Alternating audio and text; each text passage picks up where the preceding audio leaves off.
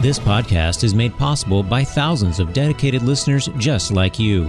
Be a part of this powerful three decade legacy of evangelization by visiting materdeiradio.com or downloading the Hail Mary Media app. And thank you for joining us on the bridge between your faith and everyday life. The Holy Spirit continues to set hearts on fire with the love of Christ and inspire people to bring the good news to a world that is aching to hear it. Welcome to Blazing the Trail, a weekly show dedicated to the church's mission of evangelization. Now, here's your guide on this grand adventure Catholic singer, songwriter, author, and speaker, Miriam Marston and welcome back to Blazing the Trail here on Mater Dei Radio. My name is Miriam Marston, and I look forward to this time with you each week when we get a chance to dive a little more deeply into what it looks like to be a follower of Christ today, as well as a proclaimer of Christ and the good news of all that he has done. My guest this week is Father Anthony Cusack, who is a priest of the Archdiocese of Boston.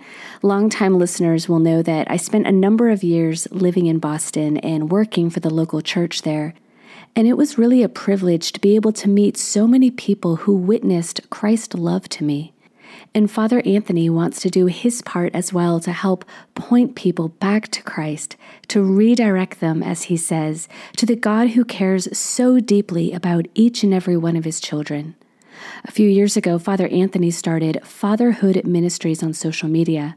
His stated goal is pretty simple bringing Christ to the culture, freedom to captives, light to the darkness. And he does this through sharing Sunday homilies and other reflections, and he also released his first EP called Epiphany last year. But this theme of fatherhood, that's where I want to start this episode, pausing on this image and understanding of God as a loving father. As I was reflecting back on my conversation with Father Anthony, my mind kept returning to the parable of the prodigal son in the Gospel of Luke. It's such a well known story, and for good reason, because I think many of us can relate to being at a low point in our lives and not knowing where to turn. And in that moment, remembering that God is there and is waiting and is seeking, always ready to embrace us and welcome us back home without a, a told you so or a resentful remark, but with perfect love, which invites us to deeper transformation and conversion. So, before turning to the interview, I wanted to share that passage from the Gospel, and I'd encourage you to direct your attention to the figure of the Father. We know that he's looking for his son because he catches sight of him while he's still a long way off, and he runs out to meet him. I know that we might have all had moments of resonating with the experience of the Son, but here, just for a few moments, take some time to sit with that reality of our Heavenly Father's incomparable, unrivaled, unconditional love for each of us, the love that brings us home over and over again. From chapter 15 in the Gospel of Luke. The younger son collected all his belongings and set off to a distant country, where he squandered his inheritance on a life of dissipation. When he had freely spent everything, a severe famine struck that country, and he found himself in dire need. So he hired himself out to one of the local citizens, who sent him to his farm to tend the swine. And he longed to eat his fill of the pods on which the swine fed, but nobody gave him any. Coming to his senses, he thought, How many of my father's hired workers have more than enough food to eat, but here am I, dying from hunger. I shall get up and go to my father, and I shall say to him, Father, I have sinned against heaven and against you. I no longer deserve to be called your son. Treat me as you would treat one of your hired workers. So he got up and went back to his father. While he was still a long way off, his father caught sight of him and was filled with compassion. He ran to his son, embraced him, and kissed him. His son said to him, Father, I have sinned against heaven and against you. I no longer deserve to be called your son. But his father ordered his servants, Quickly bring the finest robe and put it on him, put a ring on his finger and sandals on his feet. Take the fattened calf and slaughter it, then let us celebrate with a feast. because this son of mine was dead and has come to life again. He was lost and has been found. Then the celebration began. I'm joined today by Father Anthony Cusack, who is a priest of the Archdiocese of Boston. Father Anthony, it's great to have you on the show. How are you today? I'm wonderful, Miriam. How are you doing? I am doing great. Uh, Father Anthony, I've been uh, grateful for your friendship over the years. Uh, we originally met when I think I was working for the seminary back in uh, Boston, and uh, I got to attend your ordination back in 2015. Yep, absolutely. Yeah. You brought up the gifts at my first Mass, I seem to recall. It was a very special moment. So yep. it's great to be able to have this chance to hear um, just a bit about your story, what you're up to these days, and be able to share that with our listeners. So, let's go ahead and dive in. And Father Anthony, uh, could you share with us where you grew up? Um, and was the faith something that was already in your environment growing up? And can you remember some points where you yourself experienced being evangelized uh, just more intentionally? Sure. Uh, this is the boring part of my story because I was always kind of, you know, a good little Catholic boy. I didn't really have the rock star conversion experience where you know I was like in the mafia killing people, and then I overheard a guy preaching on the corner, and my life was forever changed. Uh, so that part is a little boring, but the, the good news is that um, good Catholic families uh, exist. And they when they work, I like to think that I'm proof of that. And I was blessed to be born into a uh, wonderful and very uh, actively Catholic family, and I, that really was the foundation for uh, my life and my relationship with Christ. Yeah. Um, I was homeschooled, which I know you know that about me already, uh, which obviously not necessarily for everyone, but uh, you know, it was part of the ways in which my family really wanted to be all the more instrumental in my yeah. formation of the faith as uh, as I got older. Because as we all know, school can be the most challenging. School at any age of life can be the most challenging times mm-hmm. for our faith and so my parents were really very much obviously present and uh, just built that to this day when I, you know, I'll go see them on my days off. Uh, and they've got their little prayer routine of doing like the chaplet and the rose. They even made up their own chaplet actually. So like they got this little prayer routine that even now they, they still do. Um, and I'll, mm-hmm. you know, they'll, they'll let their son who happens to be a priest pray with them every now and again and maybe lead the rosary for them or whatever. so uh, the prayer, their prayer life and their faith life has just always been uh, just something I grew up with. Um, yeah. I think because of that, uh, in a very stereotypical way, um, not to make this about my vocation necessarily, but maybe to touch on great that. Great to hear. Yeah. Um, I think I was a kind of a stereotypical, obvious. I mean, I went to daily mass with my mom for crying out loud. So I think most people, you know, the little old ladies at church would pinch my cheek and say, "Oh, he'll make a beautiful priest one day," and I'd be like, "Stop pinching my cheek and leave me alone, please. I don't want to be a priest." Um, so, you know, I, again, like from a very kind of on the outside, as most people would have predicted, like I was kind of a natural pick to be a priest, again, mm-hmm. from a very kind of surfacey, stereotypical view, but it was never something that I wanted until much, much later in life. Yeah. Uh, and again, maybe we'll talk more about that. But uh, suffice to say that the seeds were always planted for that relationship with Christ yeah. in my life. Um, and so, like I said, I didn't really have a definitive moment, but I think those seeds were first of all planted by my family first and foremost, mm. which emphasizes to me, I think, the importance of of family life, especially mm. of of dads. My dad has always been a good, faithful Catholic man, and always sort of my role model for what it means to, to be a father and to be a man of faith. And you see the um, the toll, I guess, that that's taken on our on our society and certainly on our churches as well. Sort of the absence of well, the brokenness of families in general, but so much of that, of course, is due to the failure of our fathers. And I think culturally speaking, that's a really mm. important point and something that sort of um, impacts a lot. If we talk about my ministry a little bit later, about how that kind of influences that and influences my ministry as a priest and all that kind of thing. Uh, thanks for that, Father Anthony. And um, you said that your story was boring, and I would disagree because I don't think it's ever boring where we see the Holy Spirit at work. So, Amen. Um, yeah, but I I think you sum that up really well. You you give a beautiful witness to the importance of uh, a family who uh, is committed to the faith together, who's praying together. Because I was going to ask you, we hear about what a good Catholic family looks like, but you put prayer and attending Mass really at the center. So you answered my question already. And where was home growing up? South Boston Well, you mentioned a little bit about your vocation. I would be curious actually if you could share was there a turning point where finally that call to the to the priesthood started to take hold for the first time because that's another sort of area or degree of evangelization. So what, totally. what turns your heart there? Yeah, um I always kind of say that like I really made the decision that like I was all in and that I really wanted to be a priest about 3 years into the seminary, which sounds kind of awful, but it remains true. Um, so, I mean, like I kind of already said, it was something that was always kind of would come up in my life in sort of a nagging way, and it's not really something that I I wanted to do. And most simply, and maybe this is an obvious thing to say, but I mean, I wanted a family. I wanted my own right. Catholic family. I wanted to, you know, um, meet the beautiful Catholic woman that I was obviously thought I was made for, and have a bunch of kids with her, and that's you know pretty much all that I wanted. Um, so um, I guess after college you know, I had a, several relationships, but I had one in particular that was uh, lasted about three years, and you know, kind of thought she was the one. Blah blah blah yeah. blah blah. Um, that just ended for its own reasons, and then after college, I got a um, pretty decent actually job just doing um, uh, sort of supplies for a hospital, Brigham and Women's Hospital in Boston.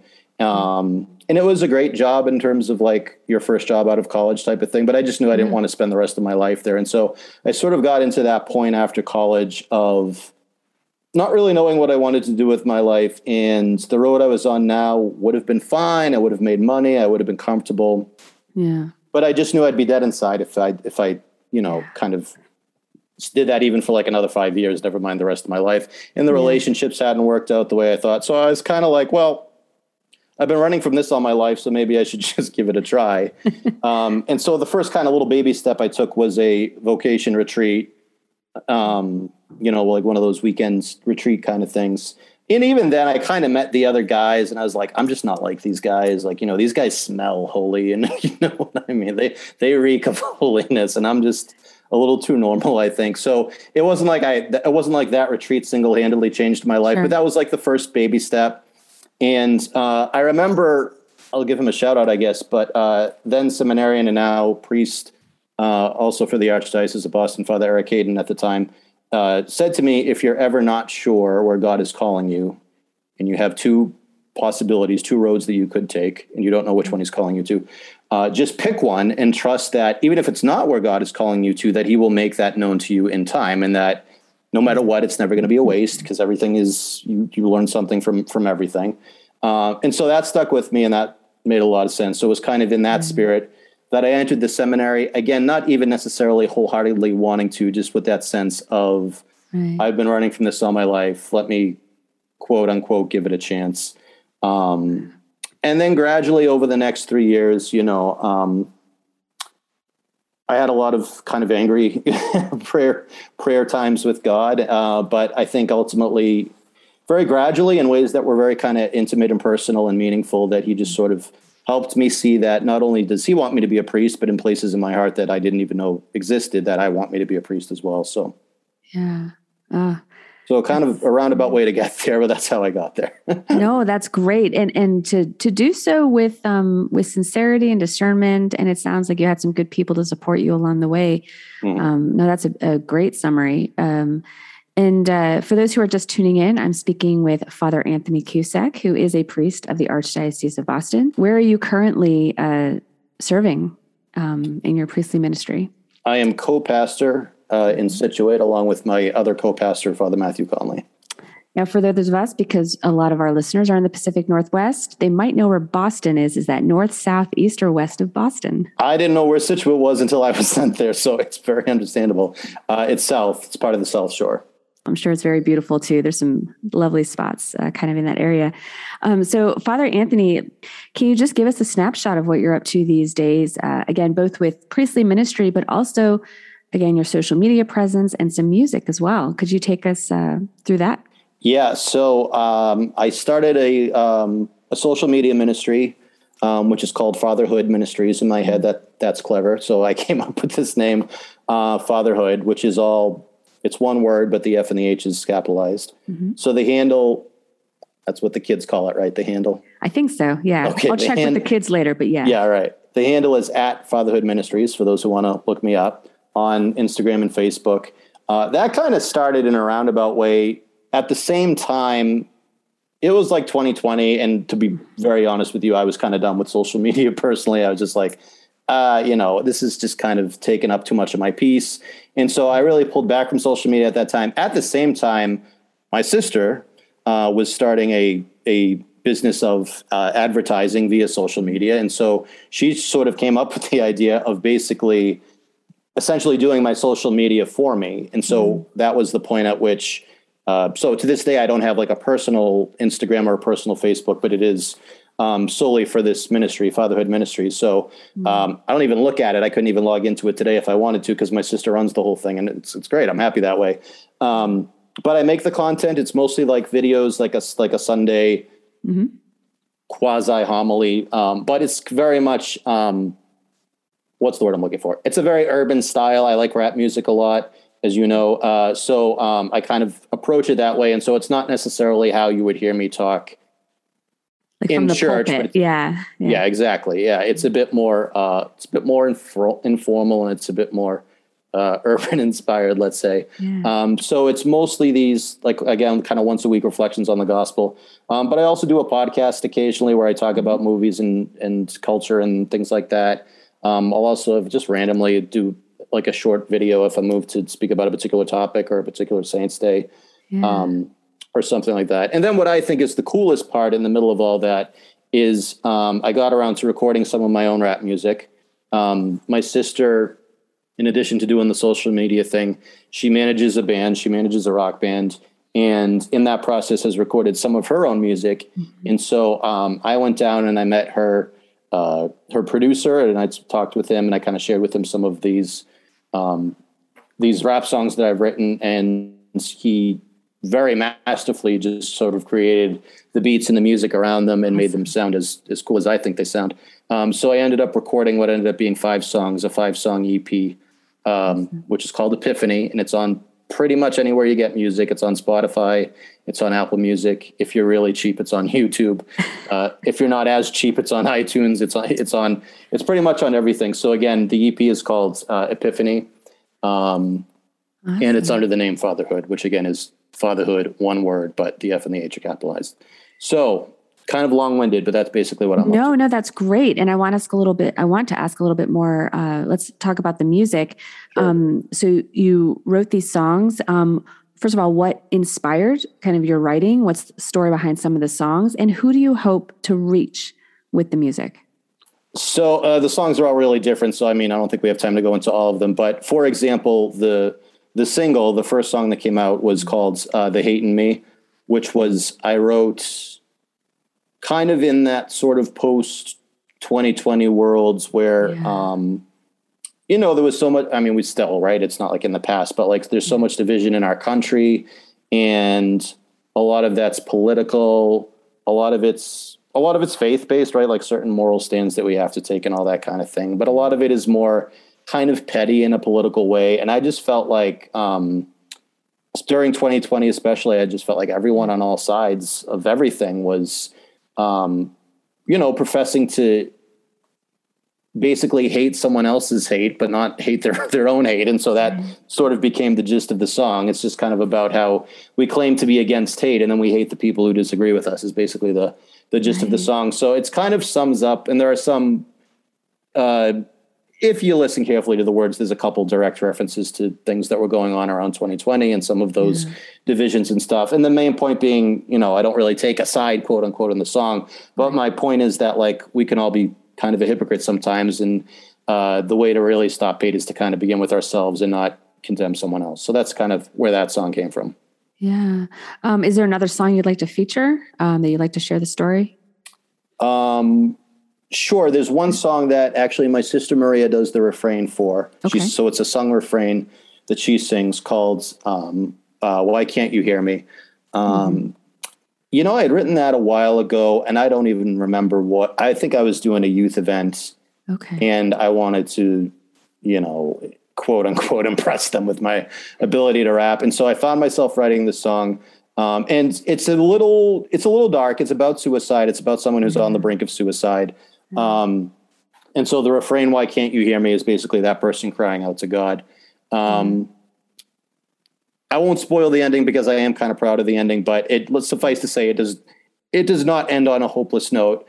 Um, and my sister's vocals especially really really add to that one. So uh, in addition to the hate in me, I think that's the other song that kind of I'm, I'm most proud of, and I like to think in kind of a an honest way. It really gets into someone's. Uh, it could be anyone, obviously, but gets right. into someone's very real struggles about about depression and about um, contemplating suicide and stuff, while offering the hope that that only Christ can offer.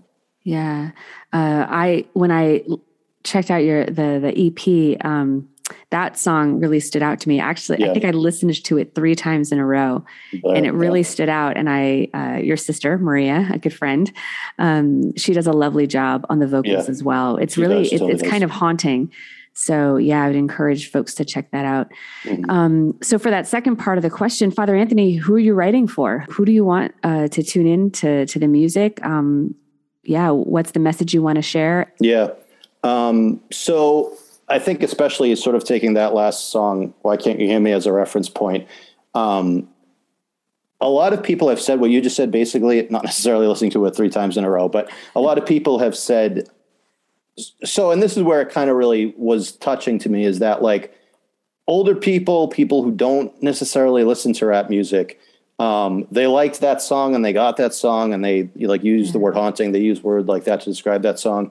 Um, admittedly she's biased but my mother says it's her favorite rap song um, so with a song like that i really sort of wanted to um, I, it sounds too cliched i guess to be like whoever will listen blah blah blah but i really wanted to kind of touch people who don't necessarily would not default to rap music as a genre but who right.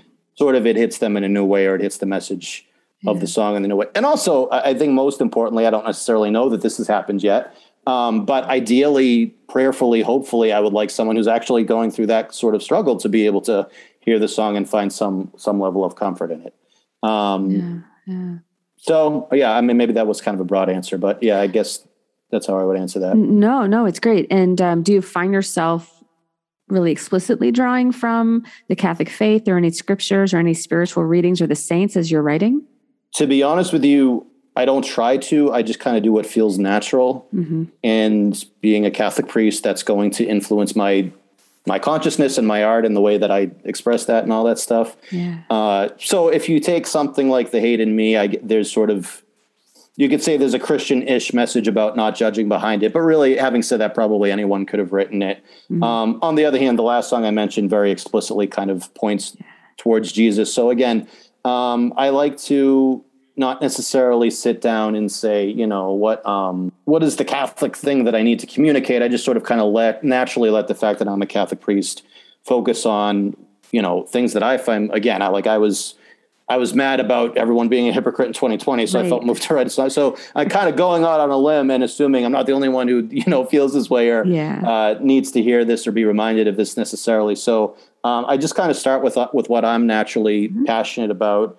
Um, and or i mean thanks be to god i've never struggled with suicide or anything like that yeah. but like and or other stories that i've just heard in my ministry of course um and of wanting to because i think so much of the catholic faith for whatever reason is off-putting and mm so people don't realize that what they're seeking at the end of the day is god and yeah. so whether it's explicitly or whether it's indirectly um, i want to kind of create that um, a new way, I guess, to kind of get someone's attention to repoint them back to God, if that makes sense. And again, not necessarily by being heavy handed about it or like trying to write quote unquote a Christian song or a Catholic song, um, but just again, kind of tackling issues that I feel uh, passionately about. The song Epiphany is about it's kind of two people's stories. It's about one girl who's kind of living a life of promiscuity. The other one is about a guy who struggles with same sex attraction. So it's kind of like about just struggle. It's just kind of directly dealing with um, people who may feel like they're on the outskirts or like their yeah. religion or the Catholic Church isn't for them, um, and just kind of redirecting that towards the God who actually you know cares and everything. And you know, again, if it um, yeah. if it entertains no one but my mom, then so be it. But you know, hopefully at some point it touches someone who needs to hear it by by God's providence. So that's my hope. Yeah, well, thank you for for going out on a limb and uh, producing um, these songs, for producing the social media content that you have. Even though you wanted to step away you knew that there was some need to bring your own voice uh, to that whole world. So mm-hmm. I'm glad you said yes uh, to that. Father Anthony, we are coming up to the end of our time together. So I just want to thank you for this time today. Uh, and I just ask that God continue to bless you, your family, and your ministry. Thank you, Miriam. This has been wonderful. God bless. God bless. As Father Anthony mentioned, he hopes his ministry is able to reach those who find themselves on the margins, perhaps those who are feeling far from God and wondering why he can't hear them. And even for those who are on mission, working in the Lord's vineyard, there can be moments of discouragement and wondering if what we are doing amounts to anything and if it matters to anyone. In those moments, even evangelizers can feel on the outside looking in. And as I was reflecting on this, I thought of Dorothy Day, who worked tirelessly to bring the love of Christ to the poor and to help open the eyes of so many to the realities of poverty and social injustice. In one of her letters, she writes the following You sounded so discouraged, and you know as well as I do that discouragement is a temptation of the devil. Why should we try to see results? It is enough to keep on in the face of what looks to be defeat we certainly have enough examples in the lives of the saints to help us.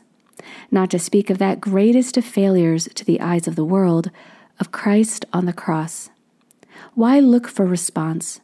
After all, we can only do what lies in our power and leave all the rest to God, and God will attend to it.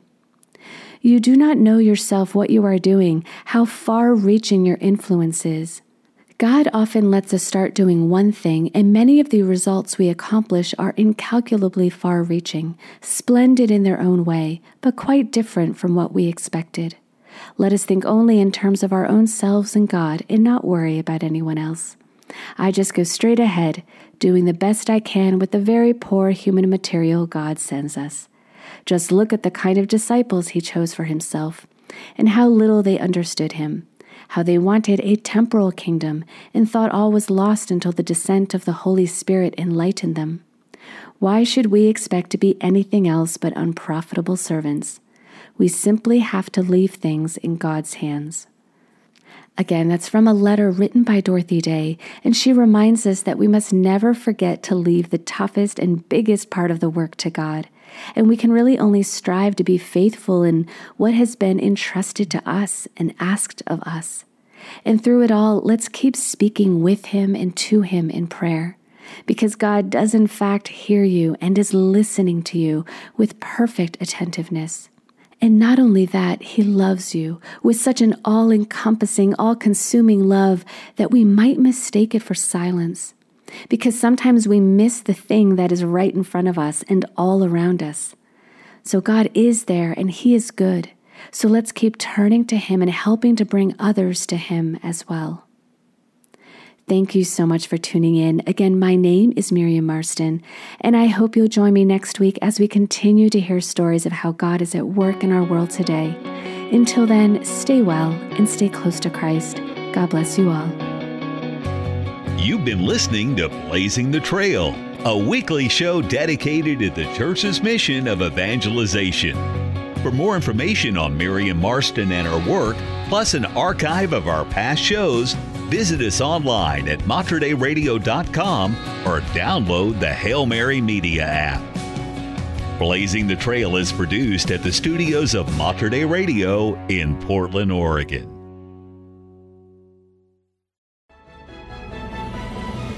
If you enjoyed this podcast, please consider sharing it with a friend. You can support this vital mission of evangelization through materdeiradio.com or the Hail Mary Media app.